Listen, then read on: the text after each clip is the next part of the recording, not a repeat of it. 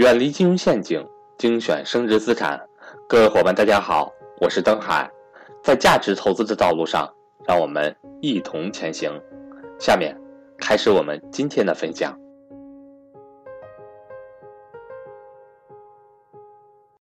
家庭资产配置有这个需求，有这个内容。第二呢，跟你们家庭的情况有很大的关系。我先给大家梳理一下，第一个就是。一个家庭的定海神针，资产的定海神针，资产是根基，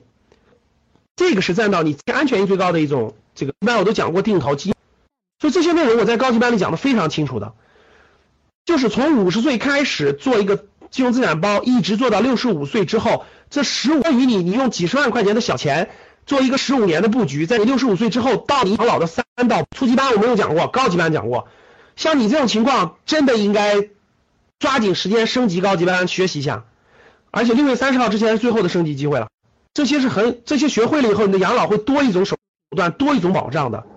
第二呢，跟你们家庭的情况有很大的关系。我先给大家梳理一下，第一个就是一个家庭的定海神针，资产的定海神针，资产的定海神针是不动产。一个家家庭的定海神针是不动产，所以我肯定，如果我要问你的话。我肯定会问你一个很重要的问题，就是你的这个不动产配置怎么样了？你的不动产，因为你们是在小城市，小城市的不动产是没有投资价值的。听好了，小城市的自住房只有居住价值，没有投资价值。所以你们在这个资产当中，假设你有三百万，那你的不动产的配置首先要至少是要配置完，或者要规划清楚。要配置完哈，规划清楚。然后呢，这个这旁边的学员不要乱，那只能说明你还没不足。你先认真听吧啊，说明你对这个社会还不了解，说明你自己还没摸到门道。你自己应该虚心谦虚的去学习。人家都五十岁了，比你大多少岁呢？人家辛辛苦苦奋斗一辈子财富，轮得着你在那说风凉话吗？轮得着你在那说别人的钱？来的争端不争端吗？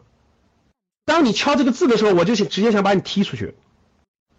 首先从改变你自己开始。你要是在面授班敢这么说，十个黑位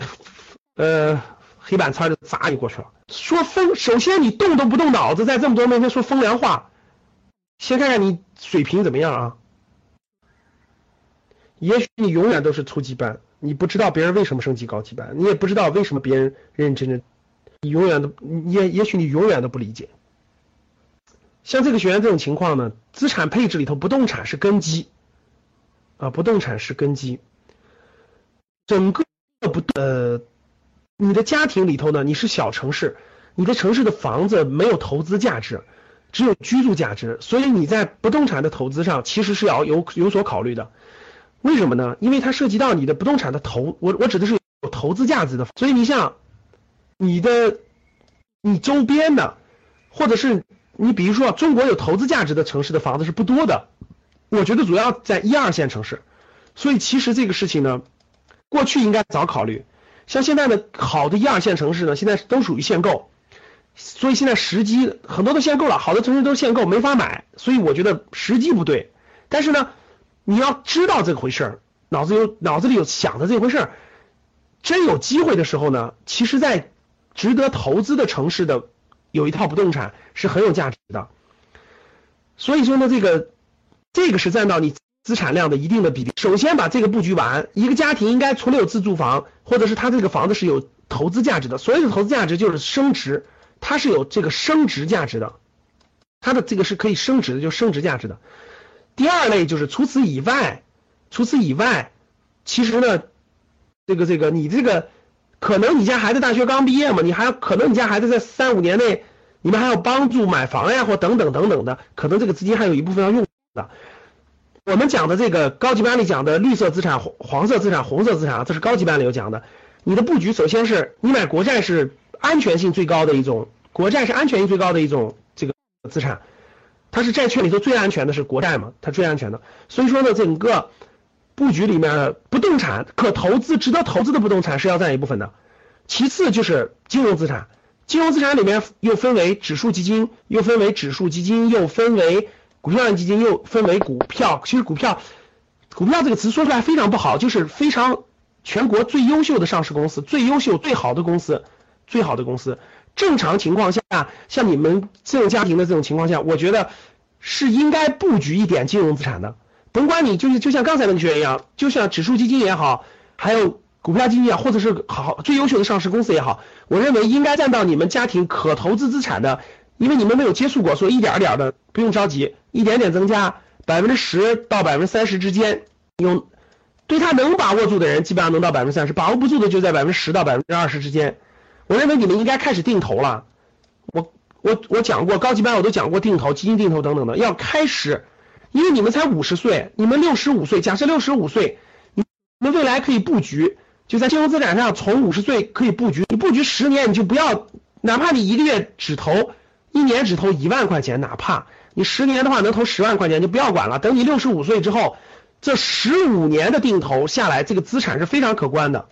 十五年的持有的资产下来，在你六十五岁以后，六十五岁到更久的过程中，每年。这个资产包所产生的现金流就可以给你养老的，所以这些内容我在高级班里讲的非常清楚的，就是从五十岁开始做一个金融资产包，一直做到六十五岁之后，这十五年这个资产包每年，等你六十五岁以后，每年这个现金流去产生的现金流分红或者增值部分都不用动本金，它给你带来的养老其实都可以解决的，相当于你你用几十万块钱的小钱。做一个十五年的布局，在你六十五岁之后到你几一百岁这个阶段的这个你的养老就又多了一层保障了，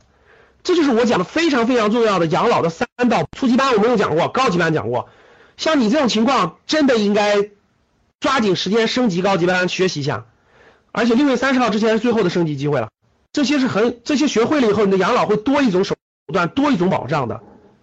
价值是非常大的。好，供你做参考啊。欢迎想跟赵正宝老师系统学习财商知识的伙伴和我联系，我的手机和微信为幺三八幺零三二六四四二。